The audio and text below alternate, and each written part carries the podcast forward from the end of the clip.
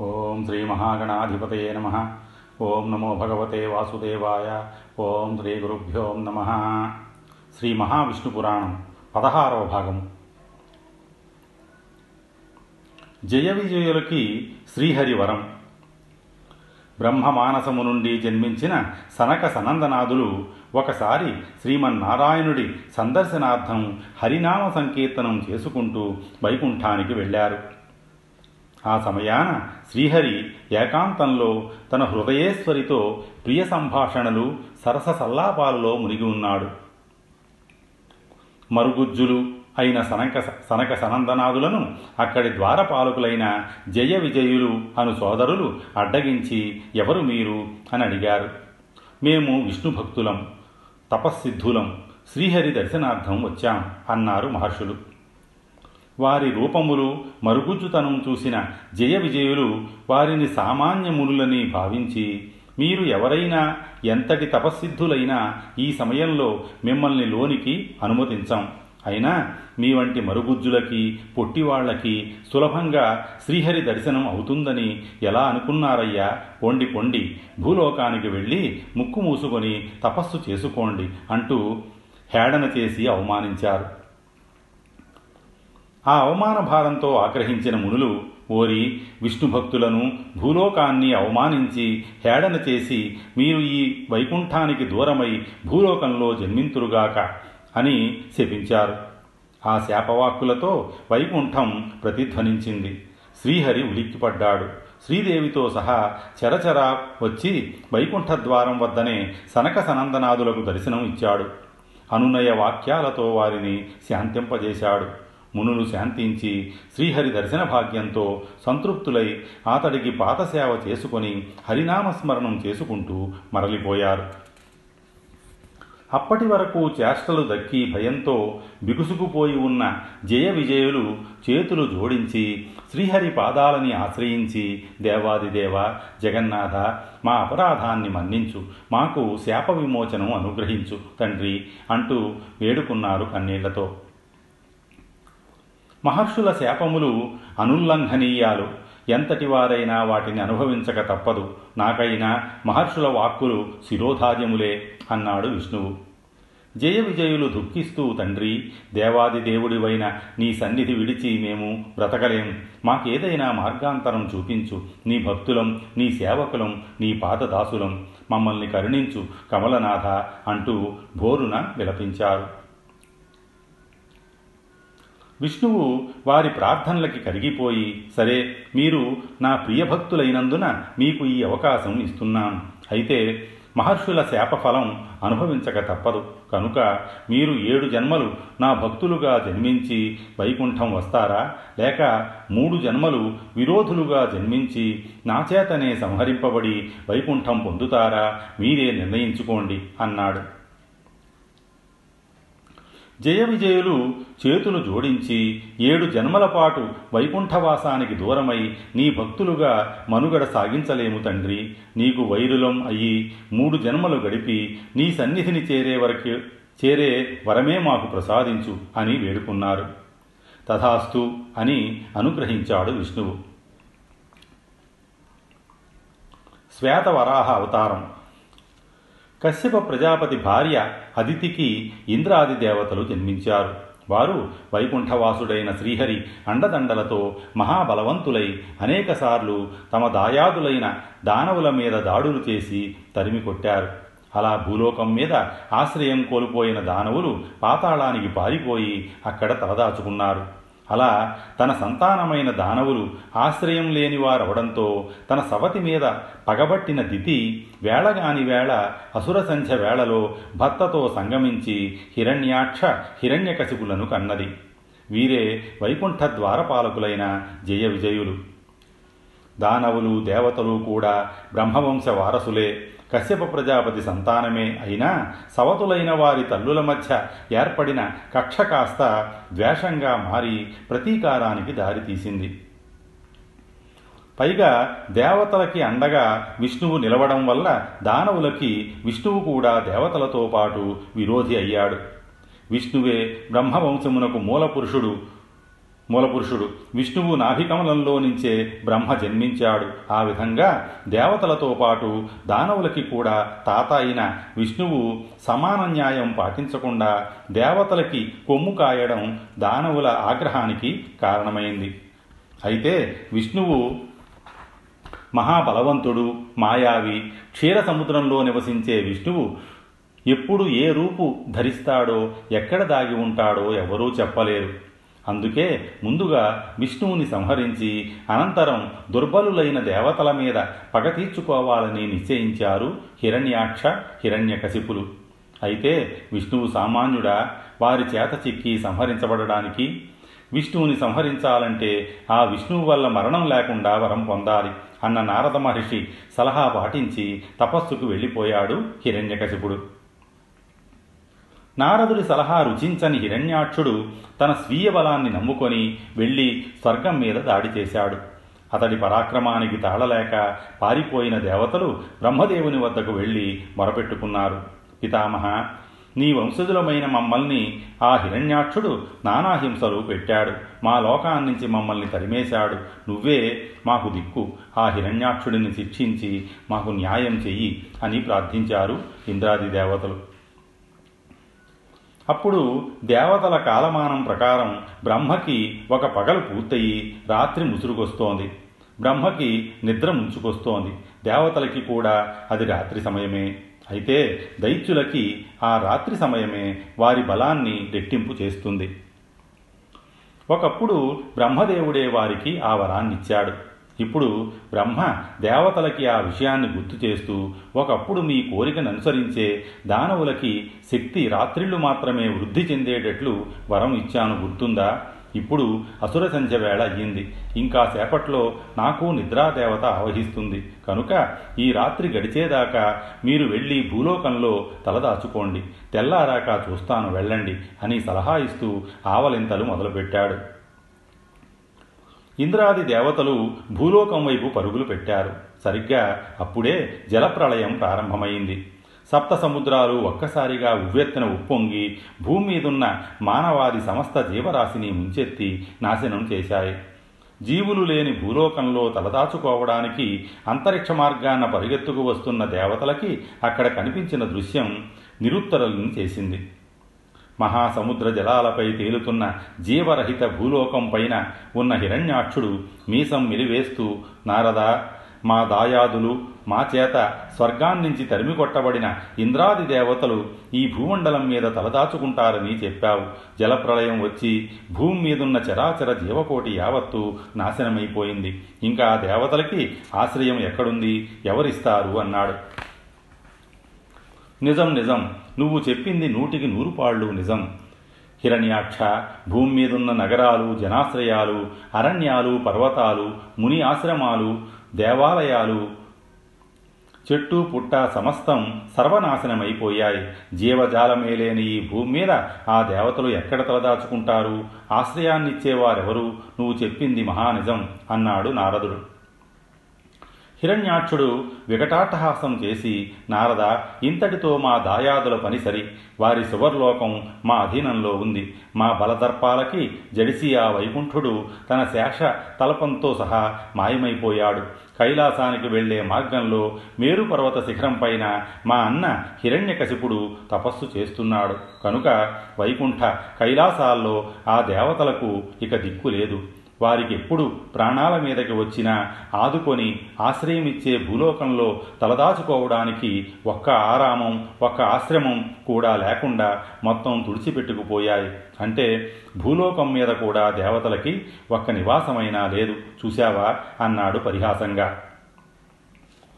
నారదుడు తల పంకించి నిజమే హిరణ్యాక్ష ఆ దేవతలు తలదాచుకోవడానికి భూలోకం మీద ఒక్క నివాస ప్రదేశమైనా లేకుండా మొత్తం జలప్రలయంలో తుడిచిపెట్టుకుపోయిన మాట నిజం. కానీ నివాస ప్రదేశాలు లేకపోతేనేం భూలోకం ఉంది కదా ఆ దేవతలు తలదాచుకోవడానికి అన్నాడు సావధానంగా. ఏమన్నావు నారదా? అన్నాడు హిరణ్యాక్షుడు ఉలిక్కిపడుతూ. ఆకాశంలో దేవతలు సైతం అదిరిపడుతూ కొంప ముంచావయ్యా నారదా మాకు ఆ మాత్రం వసతి కూడా లేకుండా చేశావు కదా అనుకున్నారు బాధగా. నిజమే నారద నివాస ప్రదేశం లేకపోయినా నివసించడానికి ఈ భూమి ఉంది కదా. ముల్లోకాల్లో మరెక్కడా? ఆ దేవతలకి నివాస ప్రదేశం లేదు. ఈ భూమి మీద కూడా వారికి నివాస భాగ్యం లేకుండా ఈ భూమిని సముద్రంలో ముంచి చెరపడతా అంటూ ఒక్కసారిగా తన బాహువులని అనంతంగా పెంచి భూగ్రహాన్ని వాటి మధ్య బంధించి భూదేవిని చెరపట్టి సముద్ర జలాల్లో మునిగిపోయాడు హిరణ్యాక్షుడు నారదుడు చప్పున ఆకాశానికి ఎగిరాడు. దేవేంద్రాదులు అతన్ని సమీపించి ఎంత పని చేశావు నారద అని వాపోయారు. నారదుడు మందహాసం చేసి మీ మంచి కోసమే చేశానయ్యా. మా తండ్రి బ్రహ్మదేవుడికి ఒక రాత్రి దేవతలైన మీకు నూట డెబ్భై ఐదు సంవత్సరాలతో సమానం. మీ స్వర్గాన్ని జయించిన హిరణ్యాక్షుడు సముద్రం లోపల నీటిలో దిక్కు మొక్కు లేకుండా పడున్నాడు. మా తండ్రి గారు నిద్రలేచి పునఃసృష్టి చేయడానికి భూగ్రహం కోసం వెతుక్కునే వరకు ఆ దైత్యుడు జలం లోపలే జోగు జోగుతూ ఉంటాడు. మీరు వెళ్ళి మీ స్వర్గాన్ని ఆక్రమించుకోండి. ఎప్పట్లా సురాపానం చేస్తూ మత్తులో తేలిపోకుండా మీకు లభించిన ఈ వ్యవధిని సద్వినియోగం చేసుకోండి. మీరు ఎంత భక్తి శ్రద్ధలతో ఆ జగన్మాత కటాక్షం కోసం ప్రార్థిస్తారో ఆ తల్లి అంత త్వరగా కరుణించి రాక్షస సంహారం కోసం దానవాంతకుడైన శ్రీహరిని పురిగొలుపుతుంది అని సూచించాడు. నారదుడి సలహా మేరకు దేవతలు వెంటనే వెళ్ళి స్వర్గాన్ని తిరిగి స్వాధీనం చేసుకొని అక్కడున్న దానవులని తరిమేశారు. తమ నాయకులైన హిరణ్యాక్ష హిరణ్యకశిపులు ఎక్కడున్నారో తెలియని ఆ దానవులు తలోదారి పారిపోయారు.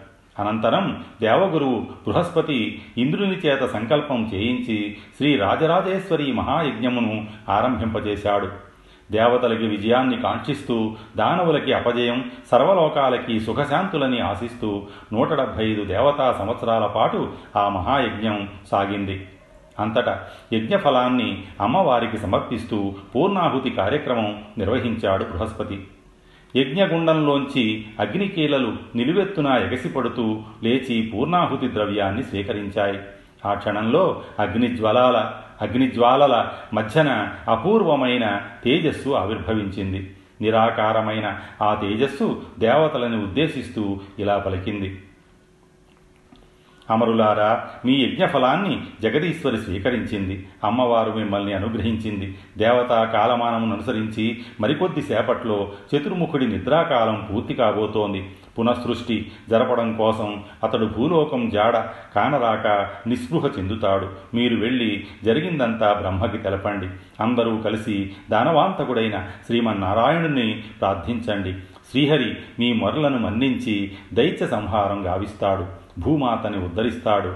విధాతకి ప్రారంభమయ్యే మరొక పగలు అమరులైన మీకు మరొక కొత్త సంవత్సరం ప్రారంభమవుతుంది. అదే మానవ కాలమానాన్ని అనుసరించి భూలోకం మరొక కల్పములోకి అడుగుపెడుతుంది. ఈ కల్పకాలం యావత్తు శ్రీమన్నారాయణుడి పేరిట ప్రసిద్ధి చెందుతుంది. అదుగో చతుర్ముఖుడు మేలుకొంటున్నాడు. వెలుగు రేఖలు విప్పారుతున్నాయి. బయలుదేరండి. శుభం భూయాత్. అశరీరవాణి వాక్కు ముగించగానే ఇంద్రాది దేవతలు జయహో జగన్మాత జయహో జయహో అంటూ యజ్ఞవాటికకి నమస్కరించి యజ్ఞప్రసాదాన్ని స్వీకరించి మనోవేగంతో బ్రహ్మలోకానికి పరుగులు తీశారు. చతుర్ముఖుడు అప్పుడే మేలుకుంటూ సృష్టికార్య నిమిత్తం భూలోకం వైపు దృష్టి సారించాడు. ఏది ఎక్కడా ఎటువైపు చూసినా భూమండలం కంటికి కనిపించలేదు. అనంత జలరాశి దర్శనమిస్తోంది. జీవసృష్టి చెయ్యడానికి భూలోకం కనిపించకపోయేసరికి విధాత విస్తుపోయాడు. అంతలో దేవేంద్రాదులు అతనిని సమీపించి వందనాలు సమర్పించారు. పితామహ దితిగర్భాన జన్మించిన హిరణ్యాక్షుడు భూదేవిని చెరబట్టి సముద్ర గర్భంలో దాగున్నాడు. వాడిని సంహరించి భూమిని రక్షించగలవాడు శ్రీమన్నారాయణుడేనని జగన్మాత సందేశం పంపింది అని వివరించాడు దేవగురు బృహస్పతి. బ్రహ్మదేవుడు తక్షణం మానసమందు శ్రీహరిని సంకల్పించి తండ్రి ఆదిమధ్యాంతరహిత నీ ప్రియసతి వసుంధరిని హిరణ్యాక్ష దైత్యుడు చెరపట్టాడు. విశ్వాత్మకుడివైన నీకు తెలియనిదేదీ లేదు. కానీ లోక సాంప్రదాయం అనుసరించి మేము కోరనిదే చొరవ తీసుకోకూడదని భావించి విన్నకున్నావా తండ్రి? నీవు తక్షణం వైకుంఠం నుండి కదలి దైత్యుని సంహరించి భూదేవి చెర విడిపించకుంటే సృష్టి కార్యం ఆగిపోతుంది. అందుచేత అనేక ఉపద్రవాలు సంభవిస్తాయి. జగత్తులో శాంతి ధర్మాలు నశిస్తాయి. ఓ ఆది మధ్యాంతరూప శ్రీమన్నారాయణ మా మొరలు ఆలకించు. ఈ ఉపద్రవాన్నించి లోకాలను రక్షించు. పాహిమాం దేవా పాహిమాం పాహిమాం అంటూ ప్రార్థించాడు. దేవేంద్రాదులు కూడా భక్తితో చేతులు జోడిస్తూ పాహిమాం జగన్నాథ పాహిమాం జగన్నాయక అన్యథా శరణం నాస్తి త్వమేవ శరణం మమ తస్మాత్ కారుణ్యభావేన రక్షరక్ష జనార్దన పాహిమాం పాహిమాం అంటూ ఎలుగెత్తి ప్రార్థించారు. బ్రహ్మాది దేవతల ప్రార్థనలు క్షీరసముద్రం మీద శేషతలపంపై యోగనిద్రలో ఉన్న శ్రీ మహావిష్ణువు కన్నేంద్రియాలను ప్రభావితం చేశాయి. మరుక్షణం మహావిష్ణువు నాసికారంధ్రం నుండి ఒక అంగుష్టమాత్రపు శ్వేతవరాహము రాలి క్షీరసముద్రంలో పడి మునిగి మరుక్షణంలో బ్రహ్మాది దేవతల ఎదుట సముద్రంలో నుంచి పైకి లేచింది. అంగుష్టమాత్ర పరిమాణంలో శంఖ చక్ర గదా పద్మాలు ధరించి చతుర్భుజాలతో పట్టు పీతాంబరాలు ధరించిన ఆ తెల్లటి వరాహమూర్తిని బ్రహ్మాది దేవతలంతా విస్తుపోయి చూస్తూ ఆ ఆయుధాలను బట్టి అది దానవాంతకుడైన శ్రీ మహావిష్ణువు యొక్క మరొక దివ్యావతారంగా భావించి చేతులు జోడించి ఓం నమో నారాయణాయ ఓం నమో నారాయణాయ అంటూ స్తుతించసాగారు. దేవతల స్తోత్రగానాలకు పరవశించిన ఆ శ్వేతవరాహము తన అంగుష్ట పరిమాణ దేహాన్ని క్రమక్రమంగా విశాలంగా పెంచసాగింది. అందరూ చూస్తూ చూస్తూ ఉండగానే శ్వేతవరాహుడు ఆకాశమంత ఎత్తు పెరిగి నాసికారంధ్రాల నుంచి వేడిగాలులు విడుస్తూ దశ దిశలు దద్దరిల్లేలా భయంకరంగా ఘూర్ణించసాగాడు. ఆవేశంతో ఊగిపోతూ ఆ శ్వేతవరాహుడు ఒక్కసారిగా సముద్ర జలాల్లో మునిగాడు. ఆ శ్వేతవరాహుడి దేహపు తాకిడికి సముద్ర జలాలు జలప్రళయం సంభవించినట్లు అల్లకల్లోలమూతూ పైపైకి ఎగిశాయి. ఆ జలకెరటాలు తమను ఎక్కడ కవళిస్తాయోనన్న భయంతో దేవేంద్రాదులు గజగజ వణికిపోయారు. అంతలో శ్వేతవరాహమూర్తి భీకరంగా గర్జిస్తూ సముద్ర గర్భంలో మహావేగంతో పయనిస్తూ అట్టడుగున ఉన్న భూగ్రహాన్ని గుర్తించాడు. మరుక్షణం ఒక్క ఉదుటున ముందుకు దూకి భూగోళాన్ని బంధించి పట్టుకున్న హిరణ్యాక్షుడి బాహువులపై పిడికిళ్ళతో బలంగా మోది అంతలోనే తన హస్తాలతో వాడి చేతులను పట్టి విడదీసి ఆ బాహువుల మధ్య నుంచి జారుతున్న భూగోళాన్ని తన భీకర దంష్ట్ర కోరల మధ్య నిలిపి అలాగే ఒక్క ఉదుట్న విసురుగా సముద్ర గర్భంలోంచి పైకి లేచాడు ఆ శ్వేతవరాహమూర్తి. ఆ ఊపికి పైకి ఎగిసిన జలాలు మహావేగంతో లేచి అంబరాన్ని చుంబించి అంతలోనే క్రిందికి జారుతూ శ్వేత వరాహమూర్తిని అభిషేకిస్తూ జారి సముద్రంలో కలిసిపోయాయి. శ్వేతవరాహునితో పాటు ఆయన కోరల మధ్య నిలిచి ఉన్న భూదేవి కూడా సముద్ర జలాల అభిషేకంతో పునీతురాలైంది. ఆ ఆనందంతో భూదేవి చేతులు జోడించి శ్వేతవరాహానికి ప్రణామాలు అర్పించింది. ఆ అద్భుత దృశ్యాన్ని చూసిన దేవతలు ఆనందం పట్టలేక జయహో శ్వేతవరాహస్వామి జయ జయ జయహో శ్వేతవరాహస్వామి జయ జయ అంటూ నినాదాలు చేస్తూ పెద్ద పెట్టున జయ జయధ్వానాలు పలకసాగారు. ఆ తరుణంలో దేవదుందుభులు ఢమఢమమంటూ మ్రోగసాగాయి. నారద తుంబురాది దేవర్షులు అంబరవీధిలో వీణాగానం చేస్తూ చిరుతలు వాయిస్తూ అనం ఆనందంతో చిందులు వెయ్యసాగారు. అప్పటికి తేరుకున్నాడు హిరణ్యాక్షుడు. ఆకాశ వీధిలో దేవతల ఆర్భాటాలని శ్వేతవరాహుని కోరలపైన రక్షిత భూగ్రహాన్ని చూస్తూ ఆ శ్వేతవరాహ రూపుడెవరో అర్థం చేసుకుని ఆవేశంతో పటపటా పళ్ళు కొరుకుతూ ఓరి దానవాంతక మురారి దానవ వైరి శ్రీహరి నిన్ను కనిపెట్టి పట్టి మట్టు పెట్టడం కోసమే నేను ఎంతో కాలంగా ఎదురుచూస్తున్నా. మా దాయాదులైన అమరుల పక్షపాతివై అనేక మోసాలతో మా అసుర జాతిని అంతమొందించిన నిన్ను సంహరించడానికే భూదేవిని చెరపట్టాను. ఎట్టకేలకు ఈ వరాహ రూపంతో భూ జలచర జంతు రూపంతో నా ముందుకొచ్చావు. నిన్ను సంహరించి నా దానవ జాతికి తర్పణం విడుస్తాను కాచుకో అని అహంకరిస్తూ హిరణ్యాక్షుడు అనేకానేక మారణాస్త్రాలను శ్వేతవరాహుని మీదకి విసిరాడు. శ్వేతవరాహస్వామి భూనభోంతరాలు దద్దరిల్ల దద్దరిల్లేటట్లు భయంకర భీకర గర్జన చేస్తూ హిరణ్యాక్షుడిని పట్టి నిలువునా చీల్చి సంహరించాడు. మరుక్షణం అంతరిక్షాన్నుంచి స్వామిపై పూలవర్షం కురిపించారు అప్సరసలు. ఇంద్రాది దేవతలు జయజయధ్వానాలు చేస్తూ శ్వేతవరాహస్వామిని అనేక విధాల స్తుతి స్తోత్రించారు.